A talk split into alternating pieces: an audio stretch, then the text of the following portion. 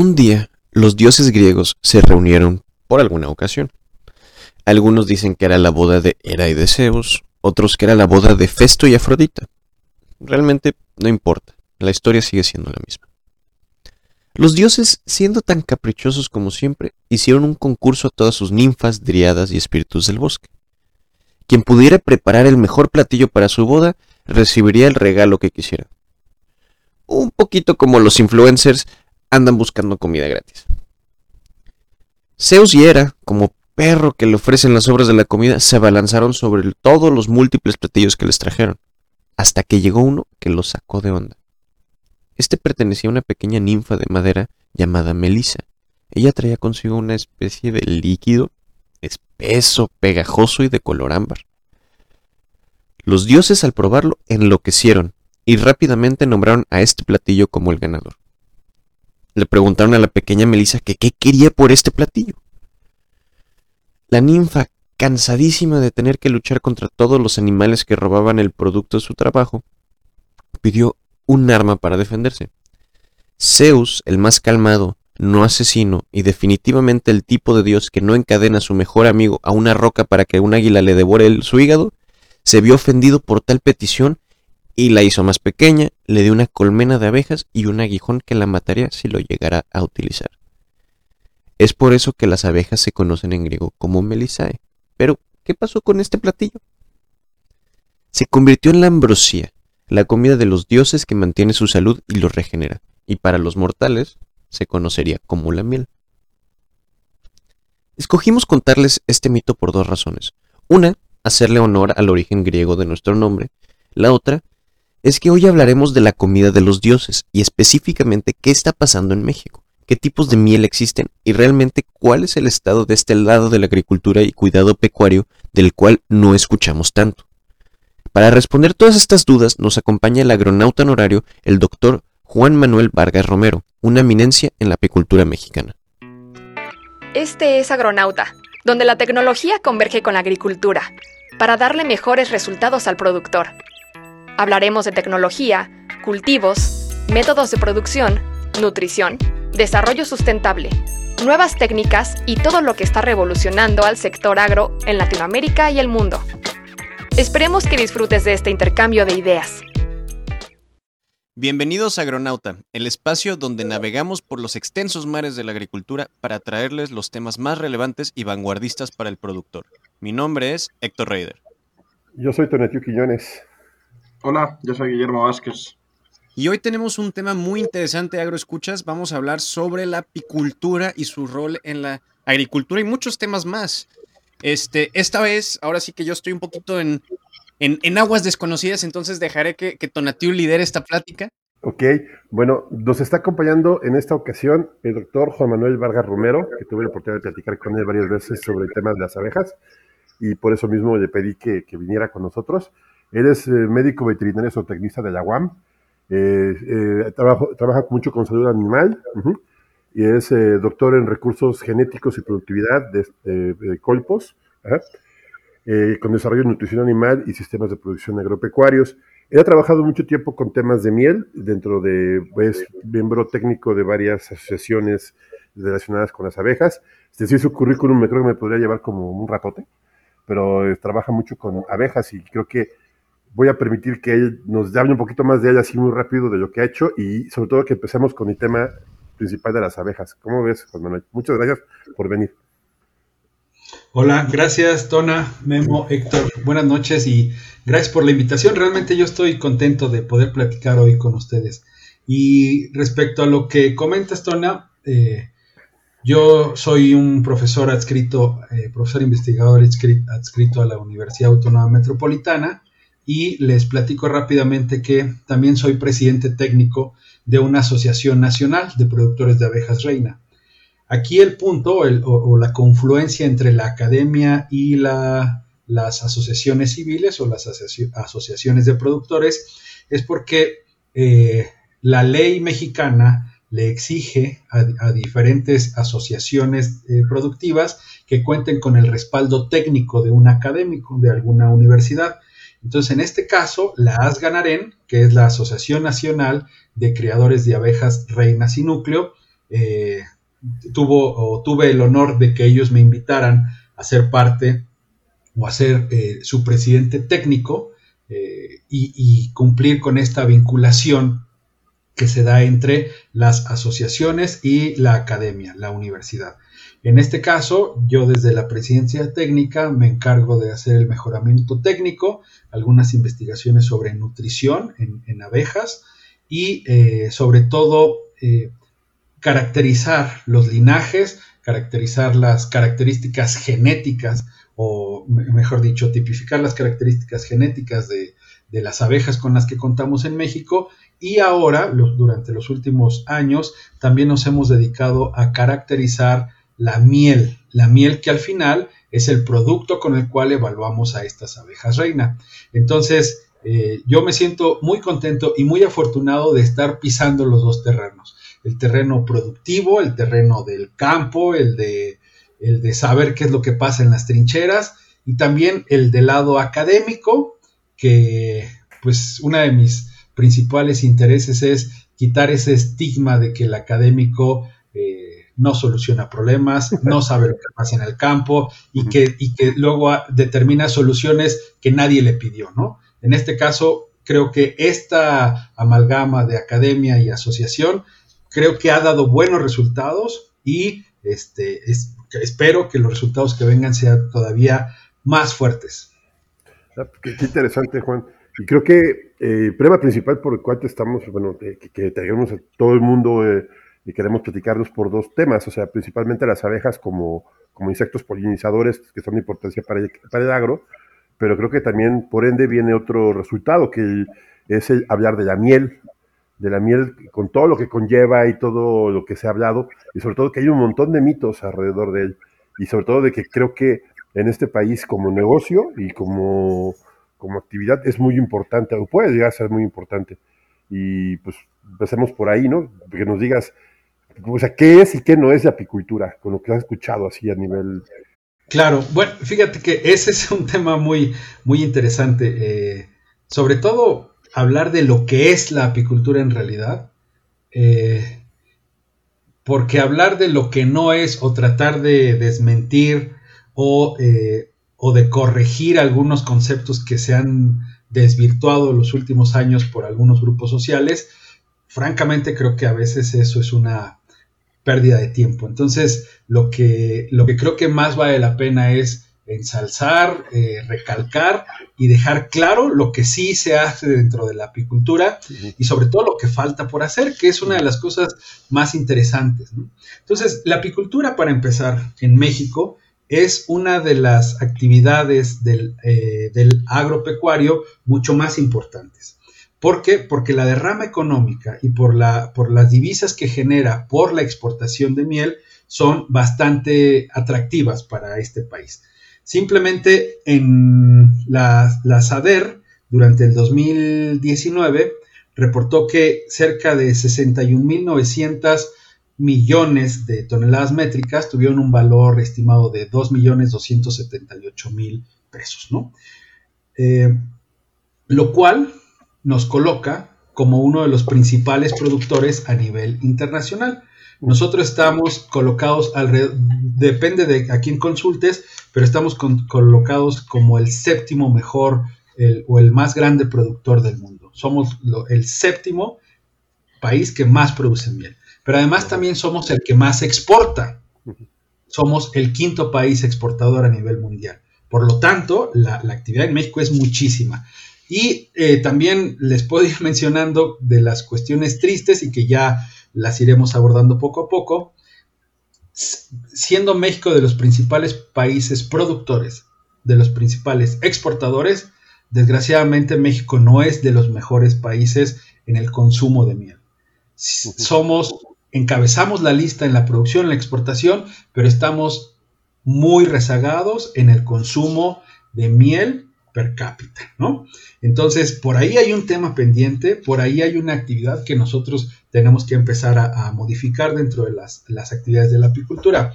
Eh, en México, por lo menos reconocidos de manera oficial, son cerca de 45 mil apicultores, ¿no? Lo, eh, entre ellos tienen cerca de 2 millones de colmenas, hablando a grosso modo.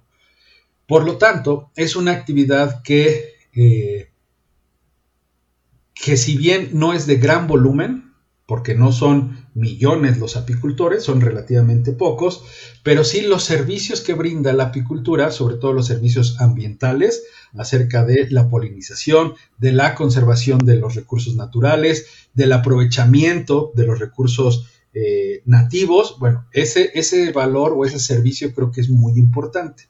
Entonces, lo que me gustaría recalcar es que la producción son relativamente en manos de pocos apicultores, pero los servicios son realmente grandes. Eh, mucho se ha hablado y ya no creo que ni siquiera vale la pena ahondar sobre los servicios de polinización de las abejas en México, los cuales nadie los discute. La importancia de las abejas respecto a la polinización de alimentos que nosotros regularmente consumimos es trascendental y eh, la apicultura se ha visto frenada o se ha visto perjudicada un poco por la utilización de los agroquímicos y en este caso sí me gustaría comentar que tampoco se trata de estigmatizar, es decir, el hecho de los agroquímicos, este, el, hecho de utilizarnos no es en sí este, una cuestión negativa, ni mucho menos. Estamos hablando más bien de, un mal uso Estamos hablando del abuso en, este, en este tipo de productos, que son los que a la larga ocasionan problemas en la colmena. Los agroquímicos sí ocasionan daños en, eh, en la desaparición de las colmenas, en la muerte de las abejas, en la contaminación de las mieles. Sí es un problema serio, sí es algo que debemos de atender, pero no es nada que no sepamos por dónde atacarlo. Yo creo que si los agricultores y las autoridades se ponen a trabajar en eso, se pueden lograr consensos muy, muy fácil, muy fácilmente. Y pues bueno, la última parte que me gustaría comentarles es que donde, a donde tendríamos que llegar dentro de la apicultura en este país es a la diferenciación de mieles el otro gran problema es que los mercados, sobre todo el europeo, que consume las mieles mexicanas, consumen la miel mexicana como una sola. No hay mieles mexicanas, es una sola. Y resulta que México, aparte de que somos de los mejores productores en cantidad, también lo somos en calidad. ¿Por qué? Porque tenemos muchísimas ecorregiones muy diversas con diferentes recursos naturales que le proveen a la miel características organolépticas, nutracéuticas, es decir, curativas o medicinales, como le queramos llamar, y que depende de qué región, en qué región se produzca, en qué época del año, y con qué tipo de abejas se produzca, vamos a tener diferentes características de la miel, no solo en color, no solo en aroma, no solo en sabor, sino en las propiedades terapéuticas o nutracéuticas. La miel tiene muchísimos compuestos bioactivos, que ahorita podemos platicar de ellos si gustan, que nos pueden proveer de diferentes beneficios a la salud. ¿Cuál es el problema? Y ese es, ese es a lo que me refiero que tenemos que saber a dónde vamos puede haber una miel que sea más apta para curar o para prevenir enfermedades respiratorias. Puede haber otra miel que sea apta para enfermedades este, digestivas. Puede haber otra miel que sea más apta para desinflamar, que puede tener antiinflamatorios. ¿Cuál es la miel que consumimos? No lo sé, no lo sabemos porque nadie nos lo garantiza. Entonces estamos en dos problemas. Uno, que comemos una miel o tomamos una miel que ni siquiera sabemos de dónde viene. No sabemos si es de un clima tropical, de un clima templado, este, si fue cosechada el año pasado, si fue cosechada hace unos meses, eso no lo sabemos. No sabemos de qué árboles fue extraída o de qué flores fue alimentada este, o nutrida esa miel. Tampoco lo sabemos. Entonces, el productor no se esfuerza por garantizar un origen de esa miel, el consumidor no se esfuerza por exigir este, un certificado o una garantía de, dónde proviene esa miel y la academia no se esfuerza por divulgar, por difundir la información con las propiedades terapéuticas de esa miel. hay muchos, muchas investigaciones, hay muchos trabajos, o relativamente muchos, pero se quedan en el escritorio. La miel del estado que ustedes me digan, pues puede tener ciertas características muy eh, exclusivas, pero si no lo conocemos, de nada sirve. Si el productor no lo sabe, de nada sirve. A lo que vamos es a eso, a que el productor nos garantice que su miel tiene ciertas características organolépticas, ciertas características este, de origen, que la academia nos garantice que tiene esas propiedades físico-químicas que nos retribuyen a la salud en X características y eventualmente alguna autoridad que regule o los propios apicultores que se autorregulen, que autogestionen la calidad de estas mieles. Hacia allá es a donde vamos. La parte productiva, la, la parte de organización, yo creo que tiene algunos detalles, por supuesto, pero desde mi humilde punto de vista creo que eso ya está salvado, creo que eso ya más o menos funciona. Pero la certificación, la garantía, creo que le falta mucho, ¿eh? Sí, también platicabas un, un, tema interesante, a ver, si quieres, eh, de, del tema de, de, la miel, porque muchas eh, mieles eh, que hacen productor y ya llegan al mercado, o sea, de que tengamos un producto que yo puedo comprar en, en aquel, muchas veces este producto ni siquiera lo, lo vemos como tal, lo vemos como un producto, lo vemos como un, eh, ya una, una, serie de procesos, ¿no? Y además que también está el tema de la adulteración de la miel, ¿no? Que platicamos que, que es súper complejo entre eh, los asiáticos que quieren modificar la, la, miel para, para venderla y hacerles cosas, pero creo que se han hecho esfuerzos así para, para evitar este tipo de, de adulteración, ¿no? Sí, mira, yo creo que esto tiene su origen, esto comentas tiene su origen en algo que a mí en lo particular me da mucha tristeza. Y eso es, o me quiero referir a la ignorancia de los consumidores. Es decir, los consumidores, hablando de, del grueso de la población en México, evidentemente que hay honrosas excepciones, pero el grueso de los consumidores eh, no sabe las características propias de una miel. ¿A qué me refiero? A que si la miel se cristaliza o no se cristaliza si la miel tiene que ser líquida o no. Mucha gente cree que cuando la miel se cristaliza, que cuando se endurece, que cuando se solidifica, entonces por lo tanto ellos, en su, en su, imaginario obviamente, creen que es una miel adulterada, que le pusieron azúcar y que por eso se cristalizó, lo cual no es verdad. La cristalización de la miel depende del origen botánico, depende de qué flores, de qué árboles está hecha, a partir de qué árboles y qué flores está hecha esta miel, que puede o no cristalizar, depende de la humedad del ambiente, depende de la temperatura, etcétera, etcétera, etcétera. Por lo tanto, como el consumidor dentro de la ignorancia cree que la miel tiene que ser líquida, entonces la agroindustria lo que hace es someterlas a un proceso de calentamiento en donde rompe ciertas enzimas y ciertos procesos bioquímicos en los que la miel ya no va a cristalizar.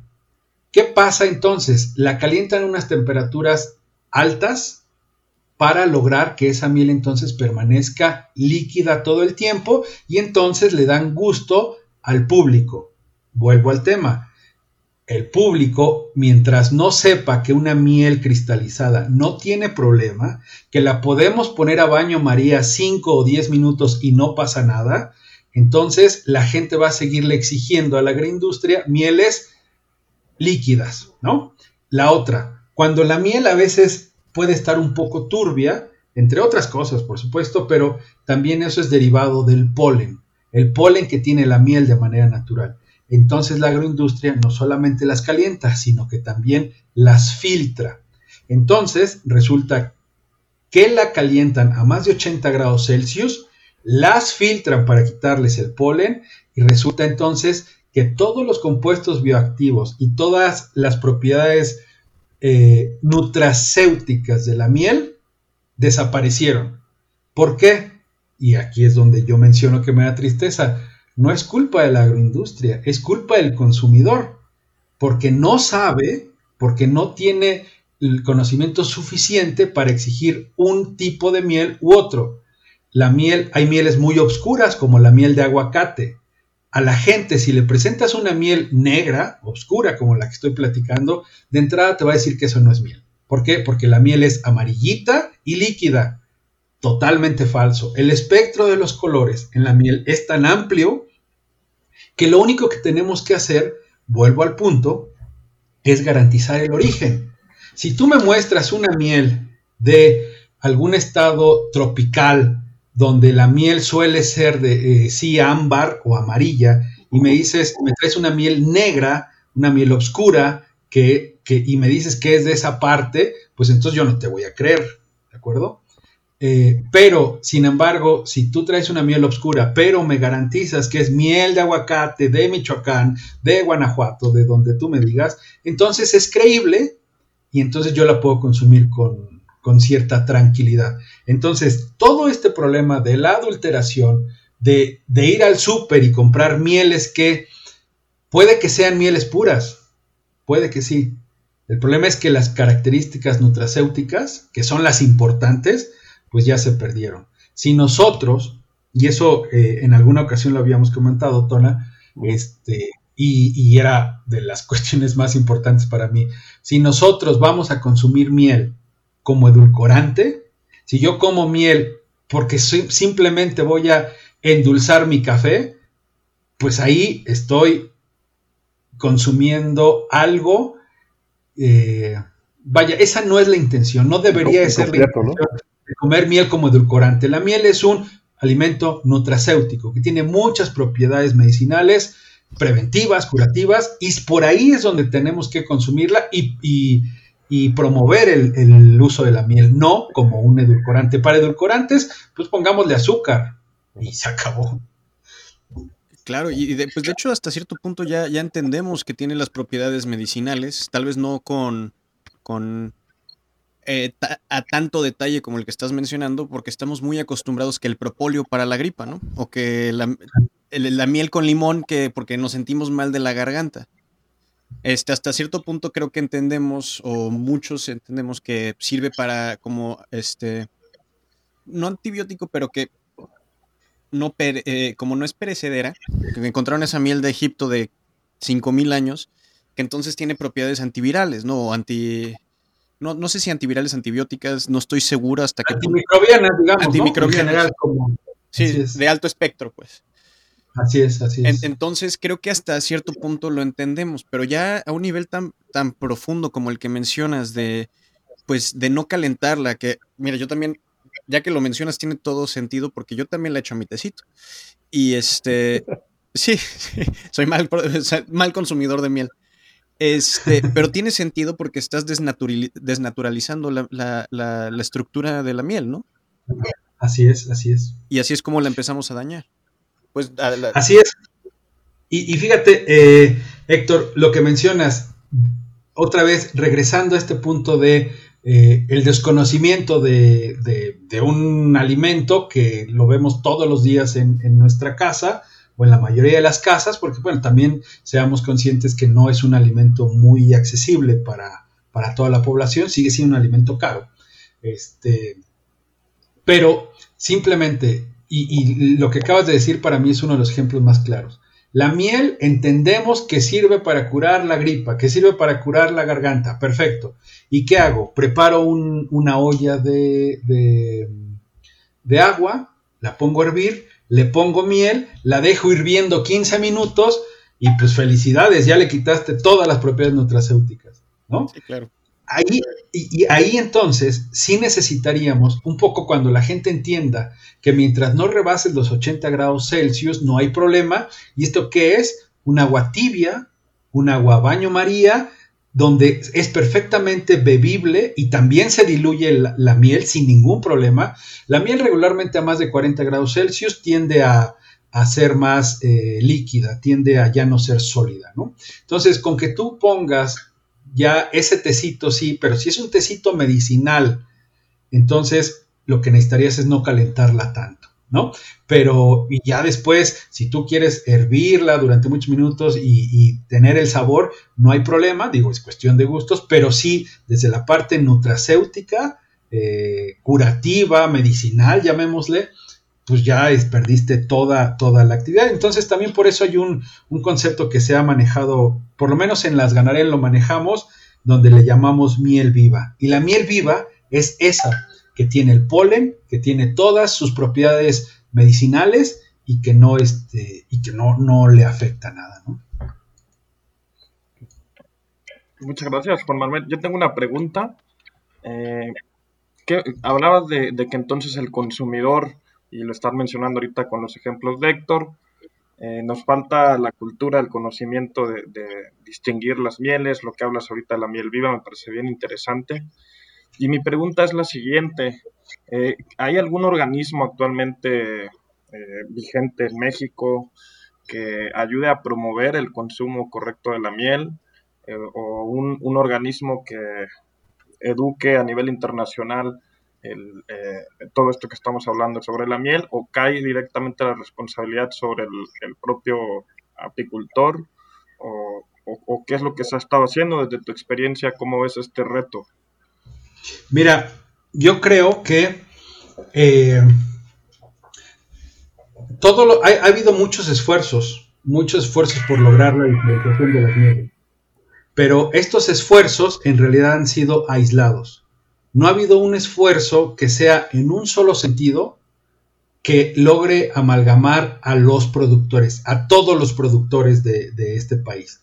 Son las diversas regiones, eh, por ejemplo Yucatán, Yucatán trabajó de la mano de Semarnat y tienen un, eh, pues una referenciación de las distintas mieles que producen.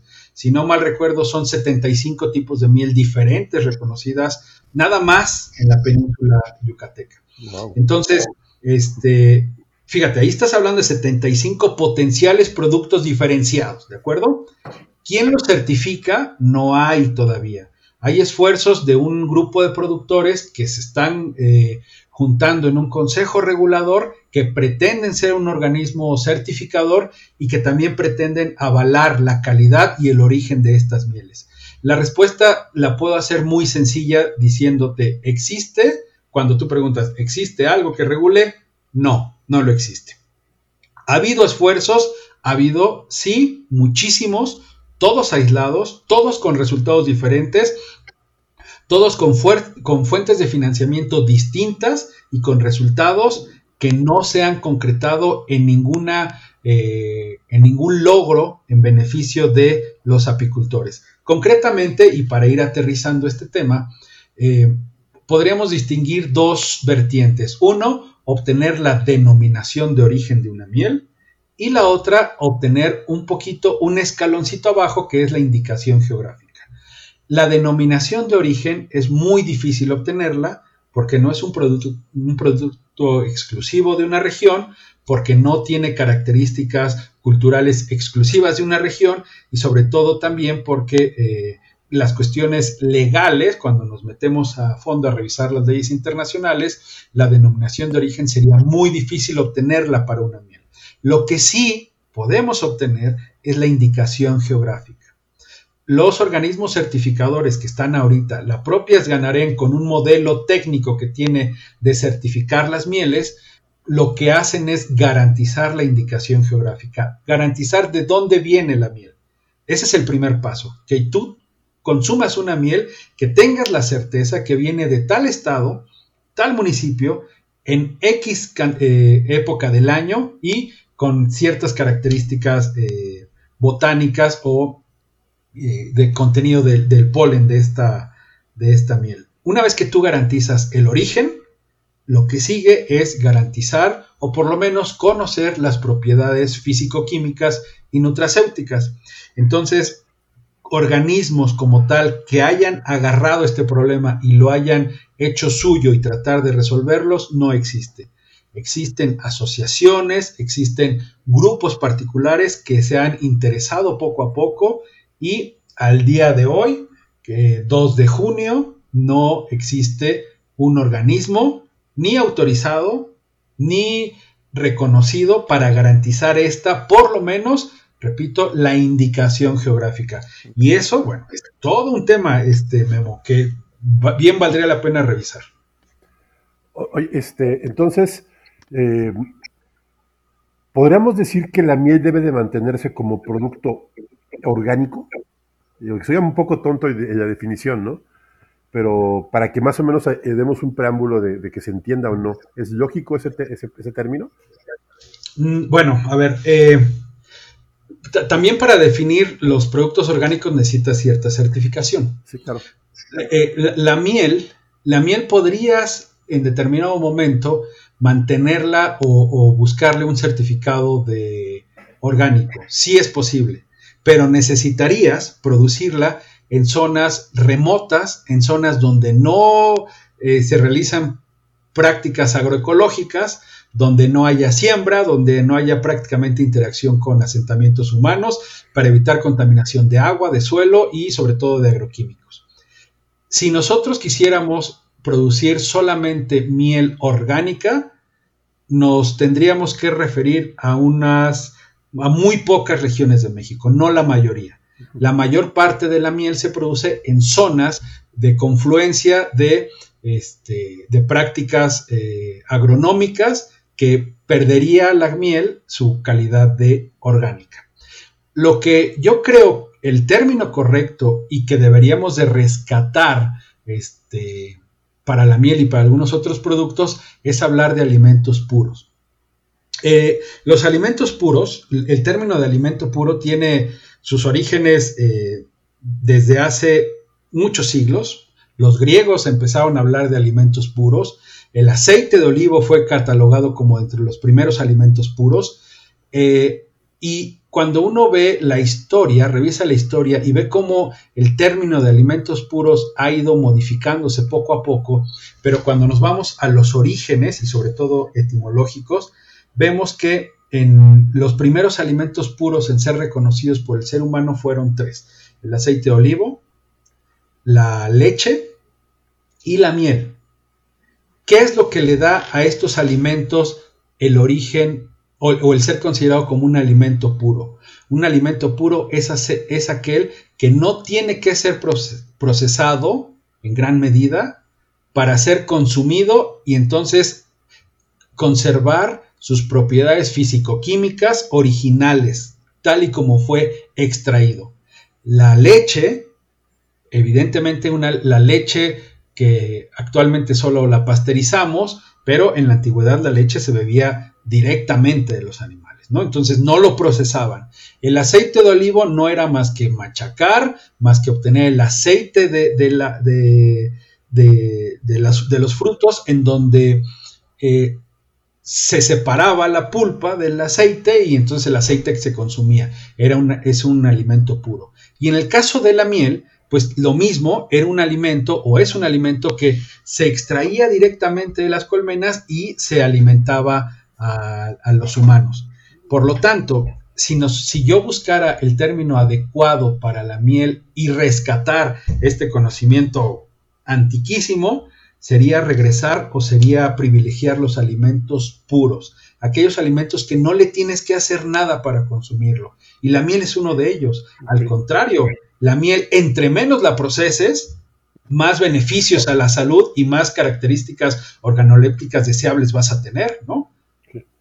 Oye, y ahora metiéndonos más al tema de, cuidar a, las abejas, digamos que yo quiero volverme un apicultor, ¿cuáles son los retos a los que yo me estaría enfrentando como una persona interesada en, entrar a, este, pues este negocio que, a este tema que la verdad es, es un mundo de información y es muy bonito porque es básicamente son los dadores de, de, todo nuestro, de muchísimo de nuestro sistema agrícola, ¿no? Entonces, ¿cómo, ¿cómo yo podría entrar a este negocio? ¿Cuáles son las cosas que debo de cuidar? ¿Cómo consigo a mis abejas? Nada más pongo este, un panal y espero que lleguen en migración de, colmena. O, tengo que ir con un especialista. ¿Cómo funciona? ¿Cuáles son los pasos?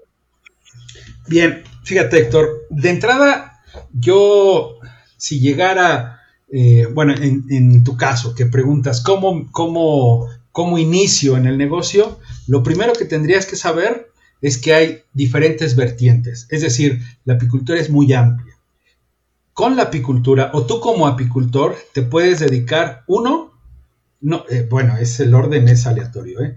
a servicios de polinización. Tú rentas tus colmenas, rentas a tus, ovejas, a tus abejas en ciertos predios donde eh, ellas polinicen los diferentes productos agrícolas, como el, aguacate, por ejemplo. El aguacate, cuando tú rentas colmenas y lo, y lo provees a, a estos productores, entonces el rendimiento por hectárea de aguacates se eleva. Cuando las abejas polinizan los árboles, entonces la producción de aguacate se, eleva considerablemente. Por lo tanto, eso tiene un precio y tú este, vas, rentas tus cajones, rentas tus abejas y das el servicio de polinización. Ahí habría, esa es, es una primer vertiente para, hacer negocio. La otra es que te puedes dedicar a producir eh, algunos otros o a obtener algunos otros productos que son mucho mejor pagados que la miel, como son el propóleo, la cera y el polen. Se producen en menor medida, pero tienen un, mercado de mucho valor, de mucho más valor eh, monetario respecto a la miel. Eh, esa es una segunda vertiente. La tercera vertiente es que te dediques exclusivamente a producir miel.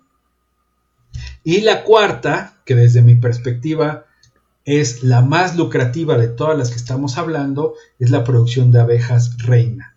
Este país necesita el, éxito de una colonia, la fortaleza, la resistencia a las enfermedades, la capacidad para juntar néctar y convertirlo en miel, la capacidad de crecer rápidamente depende de un individuo, que es la reina. Esta abeja reina dependiendo del linaje o la raza, vamos a llamarle, es que crecerá más o menos rápido. Es que tenderá a producir más polen a colectar más polen, más propóleo, más miel. No todas las abejas reinas son iguales. Los linajes, las razas que manejamos de abejas reinas son amplias, son muchas y que dependiendo de la abeja que nosotros seleccionemos es el producto que vamos a obtener mayoritariamente. Insisto, cera, propóleo, polen o miel. Entonces, este mercado es tan amplio porque además técnicamente la reina se debería de cambiar dos veces al año. A veces eh, los productores solamente cambian su abeja reina una vez al año, a veces nunca la cambian, ¿de acuerdo? Este, sino que dejan que las propias abejas hagan sus propios reemplazos, lo cual biológicamente no está mal, pero si genéticamente no estás haciendo ningún mejoramiento cuando dejas que las abejas solitas eh, fabriquen, entre comillas, sus propias abejas reina.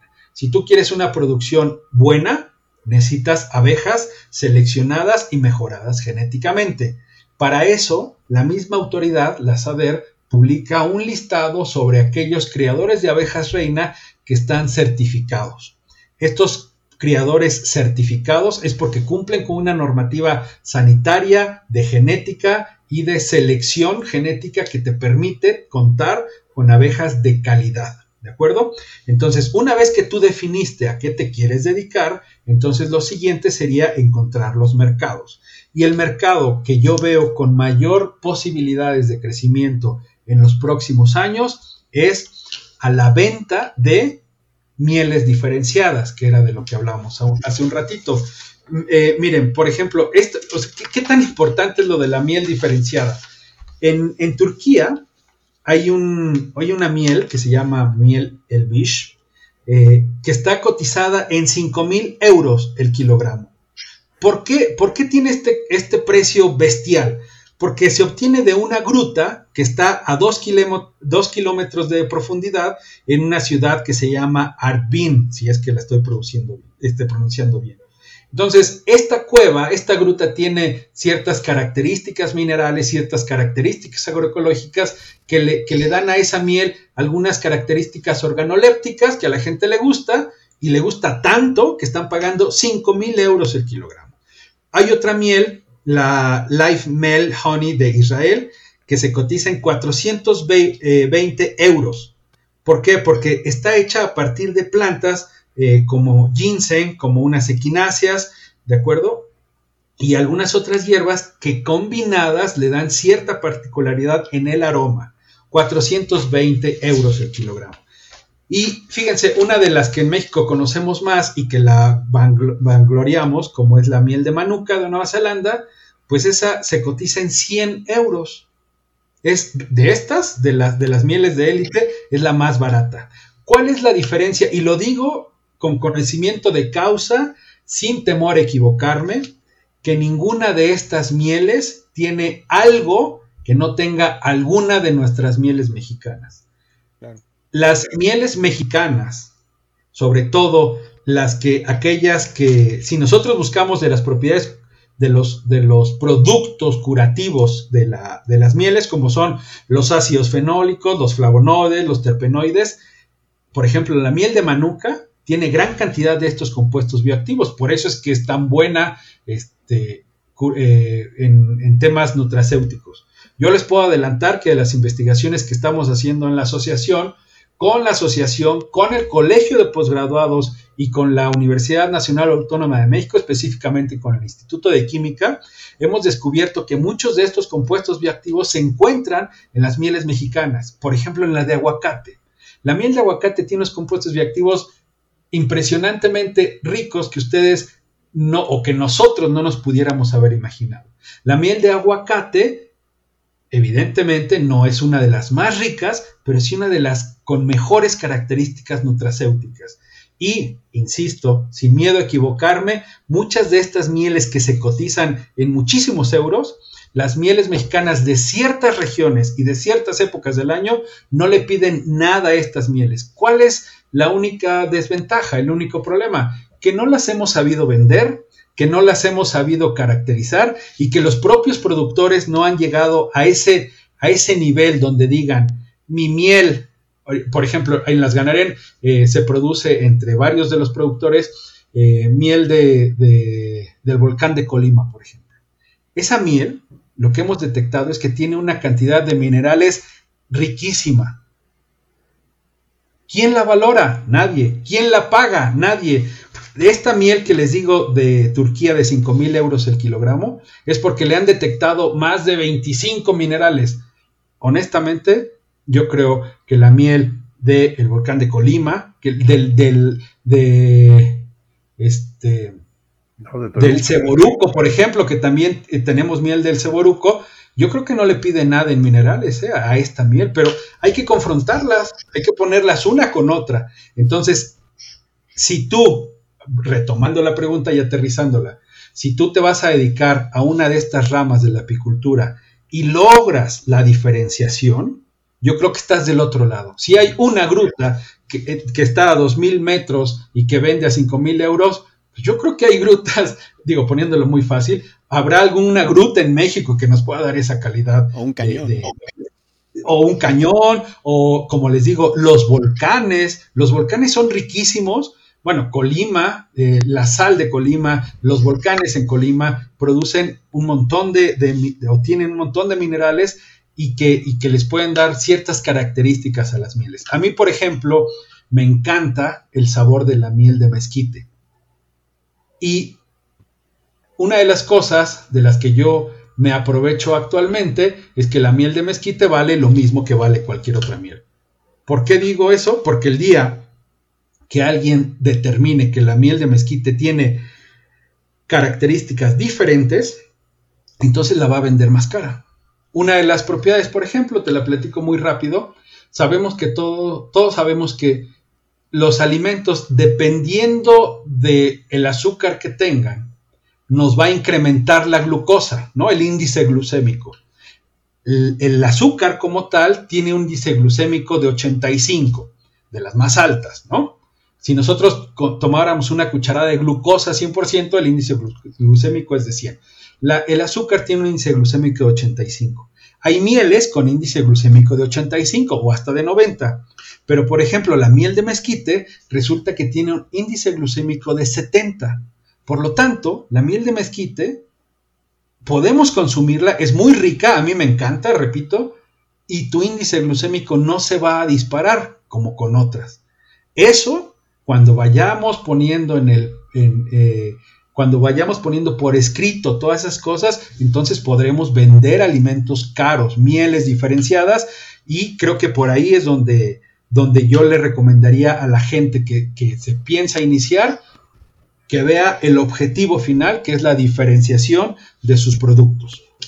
Y es un mercado que está creciendo exponencialmente, porque, este, porque yo he visto miel de castaño, he visto miel de naranjo, de limón, Actualmente aquí en Baja California ya empiezo a encontrar miel de romero, miel de lavanda, que crecen mucho esas plantas. También estoy viendo miel de frambuesa y de zarzamora. O sea, es algo que tal vez no desde el punto de vista médico y, este, como lo mencionas, pero sí como alimento de especialidad por el perfil gastronómico, porque he probado la de, la de castaño, es demasiado fuerte el sabor para mí, la verdad es que no, no me gustó, mientras que probé el de, la de naranja y era un sabor completamente distinto, era una, una miel ligera, era, el color era un, un, amarillo este, pálido. La de frambuesa, por ejemplo, es casi, es casi blanca, ¿no? Entonces son estos perfiles de colores, de sabor que hacen que sean sumamente atractivas. Así es, ahí es donde hay una oportunidad muy amplia en la oferta gastronómica. Creo que, y por eso es que también esto es multidisciplinario. Los, los cocineros, los licenciados en gastronomía, desde ahí pueden empezar a entender que pueden tener diferentes platillos con diferentes tipos de miel. Nosotros en, la asociación como un negocio paralelo también eh, se produce cerveza e hidromiel Ah, y la cerveza y la hidromiel, dependiendo del origen de la miel, te da una fermentación y un sabor totalmente diferente. Y vuelvo al punto. Ahorita con las cervezas artesanales, y eso, ojo, para, para que haya en terreno fértil de alguien, la cerveza artesanal tiene un, un mercado acaparado, me queda claro. Pocas, por no decir que ninguna, hace cerveza a partir de miel. Bueno, imagina que vendamos o que la gente empiece a conocer cerveza artesanal derivada de diferentes mieles. La miel de naranjo va a dar una cerveza con tonos muy diferentes a la miel de mezquite o a la miel de, de aguacate. Entonces, si ya nos vamos, y, concuerdo contigo totalmente, no necesariamente tenemos que aterrizarlo en cuestiones clínicas, médicas o bioquímicas. Simplemente el degustar una miel de grano grueso, una miel de grano delgado, una miel de color ámbar o de color este, amarillo, nos va a dar sensaciones totalmente diferentes.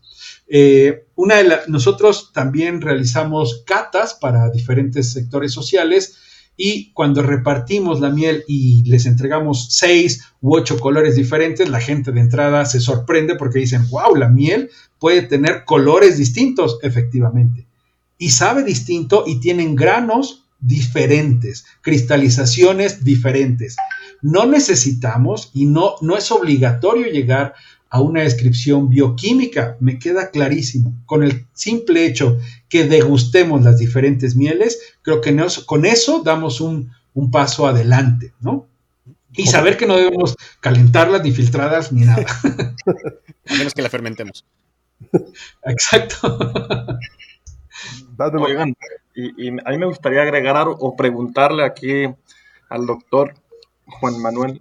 Eh, fíjate que Hace poco, no, no, en el año pasado, cuando empezó la pandemia, eh, llegó una noticia de que la miel más cara del mundo, ahorita tú decías lo de, lo de Turquía, pero Rolls Royce, la marca esta británica de carros, también en su, en su fábrica de carros allá en, en Inglaterra tiene colmenas y producen su propia miel.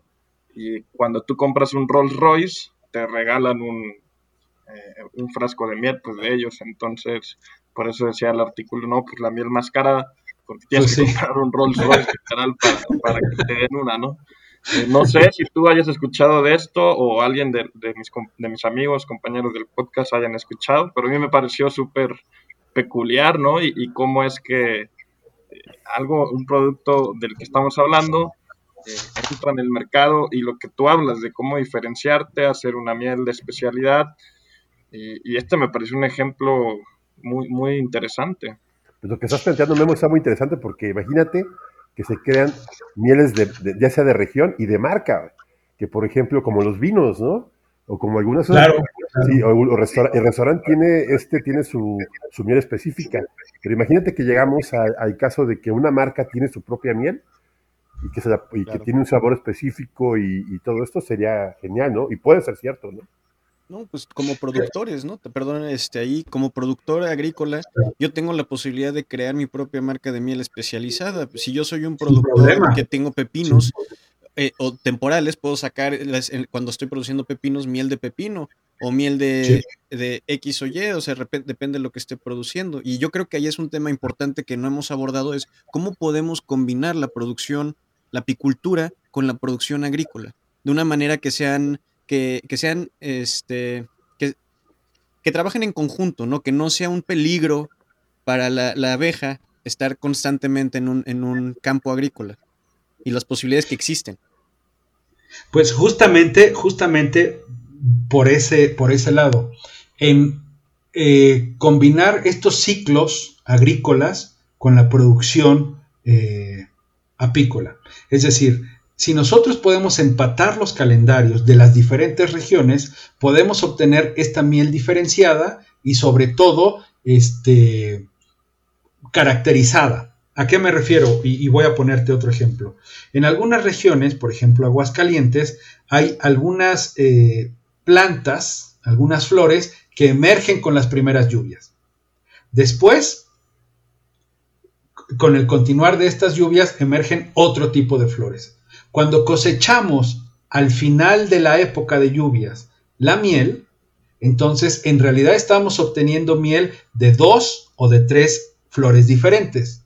Si nosotros, a lo que yo le llamo el empatar estos ciclos, nosotros nos dedicamos a producir de flores específicas y cosechamos esa miel para obtener eh, un producto de una miel, de una flor específica, vamos a obtener una miel con ciertas características. Entonces, si tú tienes, como dices, o ya sea pepinos o tamarindos o lo que tú me digas en las diferentes regiones de México, yo puedo colocar colmenas, yo puedo eh, hacer o, o por lo menos pretender que las abejas vayan y pecoreen ese tipo de flores si es que las hubiera y que entonces tengamos una miel eh, con esas características. ¿Cómo le hacemos para garantizar eso? Con un análisis que se llama melisopalinológico, en donde nosotros determinamos específicamente la carga de polen de cada miel. Porque tú puedes poner, y eso nos ha pasado sobre todo con el de naranjo, fíjense, hay algo interesante. La miel de naranjo en algunas regiones se vende como miel de naranjo, pero en realidad tiene polen no de naranjo. Bueno, sí de naranjo, pero también de toronja y de limón. Por lo tanto, no estaríamos hablando de una miel de naranjo, estamos hablando de una miel de cítricos. Entonces, yo puedo colocar a las abejas en un ciclo eh, agrícola específico pero todavía me falta corroborar que efectivamente prefirieron esas flores, porque no necesariamente pueden tener la preferencia de esas flores, ¿no? Entonces, eh, por supuesto que cada quien, y de acuerdo a lo que nos comentaba Memo, claro que una empresa de autos con todas las características cuidadas puede tener su propia miel, seguro. Cualquier productor, cualquier municipio puede tener su propia miel, es un hecho, es, tan cierto y es tan fuerte esto que por eso precisamente la alianza de la asociación con el Instituto de Química, en donde determinamos la huella metabolómica, ¿qué es la huella metabolómica? Donde vemos todos los metabolitos que conforman a la miel en diferentes etapas y que integran como si fuera una huella dactilar. Si nosotros determinamos la huella metabolómica de cada tipo de miel, la hacemos absolutamente infalsificable. Ahí nadie podría falsificarla, ni los chinos, ni nadie. Uno de los retos que tiene la asociación es determinar la huella metabolómica de todas las mieles para que sean infalsificables o que no se puedan adulterar. Entonces, cada productor, cada región puede tener su huella metabolómica, por supuesto, y eso nos da un valor de mercado mucho más alto. Un tema que es eh, coyuntural o adyacente a lo que estamos platicando es también, y me, gustaría platicarlo rápidamente, recuerden que también México no solamente tiene las abejas europeas y asiáticas, las abejas con las que producimos no son solo europeas, ¿eh? también hay asiáticas y un poco también de genes africanos.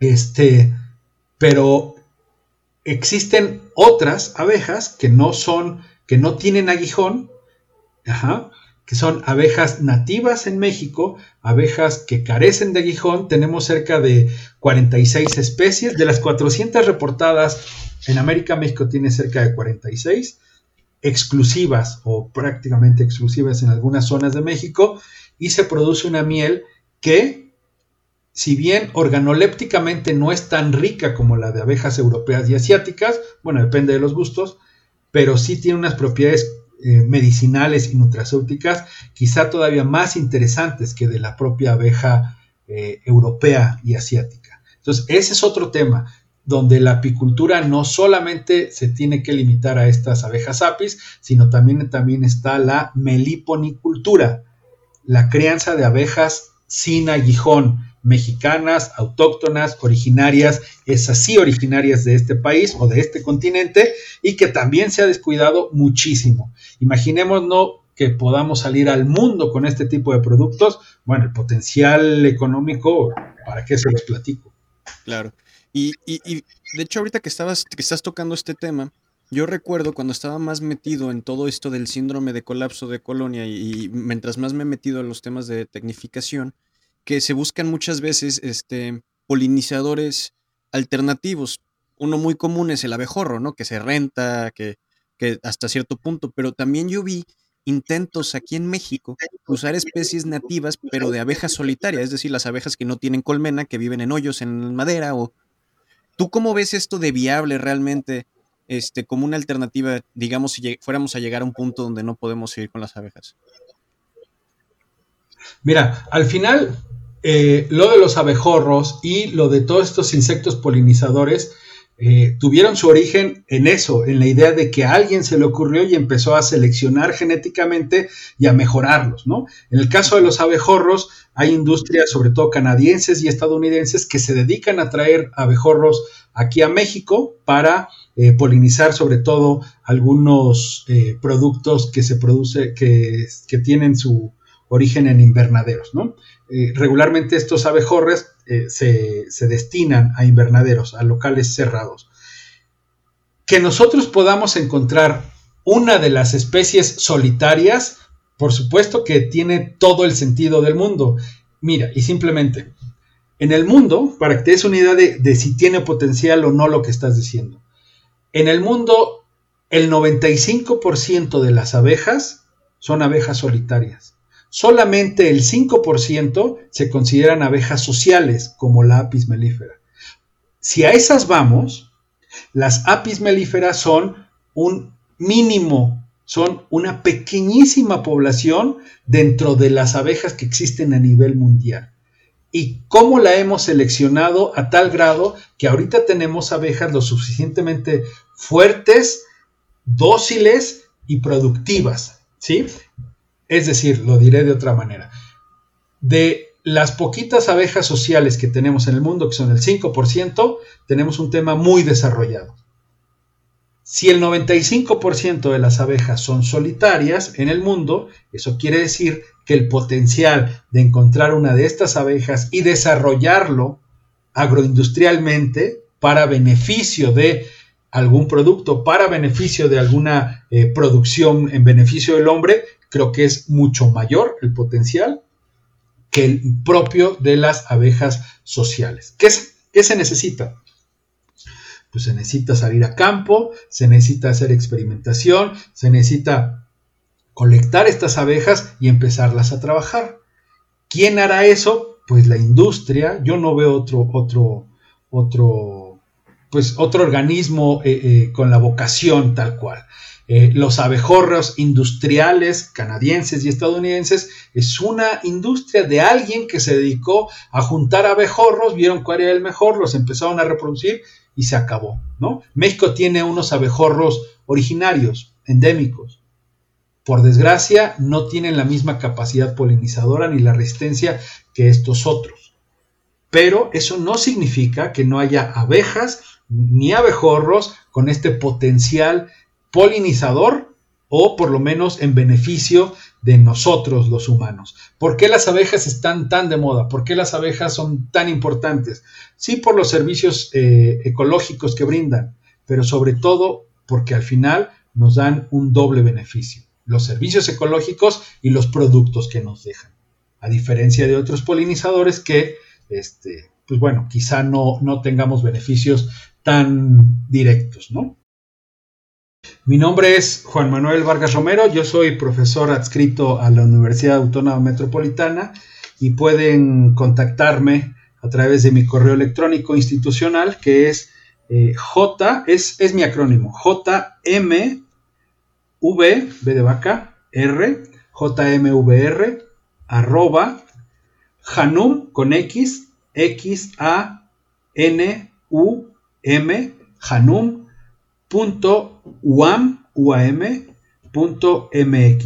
Pero también pueden encontrar un correo eh, donde eh, me, pueden localizar a través del correo también de la Asganaren, de la asociación que les comento. Y la página es eh, www.asganaren.com. Asganaren es A-S-G-A-N-A-R-E-N. Asganaren. Bueno, la, asociación y los encargados de, la difusión, la gerencia técnica, a cargo del licenciado en producción animal eh, Lenin Bartolo, nos pueden contactar y, él, pues al final tenemos comunicación directa para que cualquier cuestión que ustedes necesiten o que los podamos apoyar, ya sea con la trazabilidad de la miel, con la adquisición de abejas reina, con la con quererse afiliar a la asociación, pues adelante, siempre serán bienvenidos y ahí podemos brindarles todo el tipo de información que necesiten. Pues muchísimas gracias, Juan Manuel. La verdad, este, me encantó la, entrevista, la interacción que hubo. Muy buenos datos. Yo reconozco que mucho lo que nos compartiste no lo desconocía y por eso te agradezco mucho. No, al contrario, eh, eh, creo que va a ser muy buena información para todos los agroescuchas y, y darle, como bien dijo Héctor, ¿no? difusión a través de, este medio, que siempre serás bienvenido aquí a Agronauta cuando, cuando gustes. Y bien, eh, muchas gracias nuevamente y a los escuchas que, que están participando también al escucharnos. Gracias. Hasta la próxima. Hasta la próxima. Gracias, gracias a todos. ¿Les pudieras dar tus datos para que te contacten?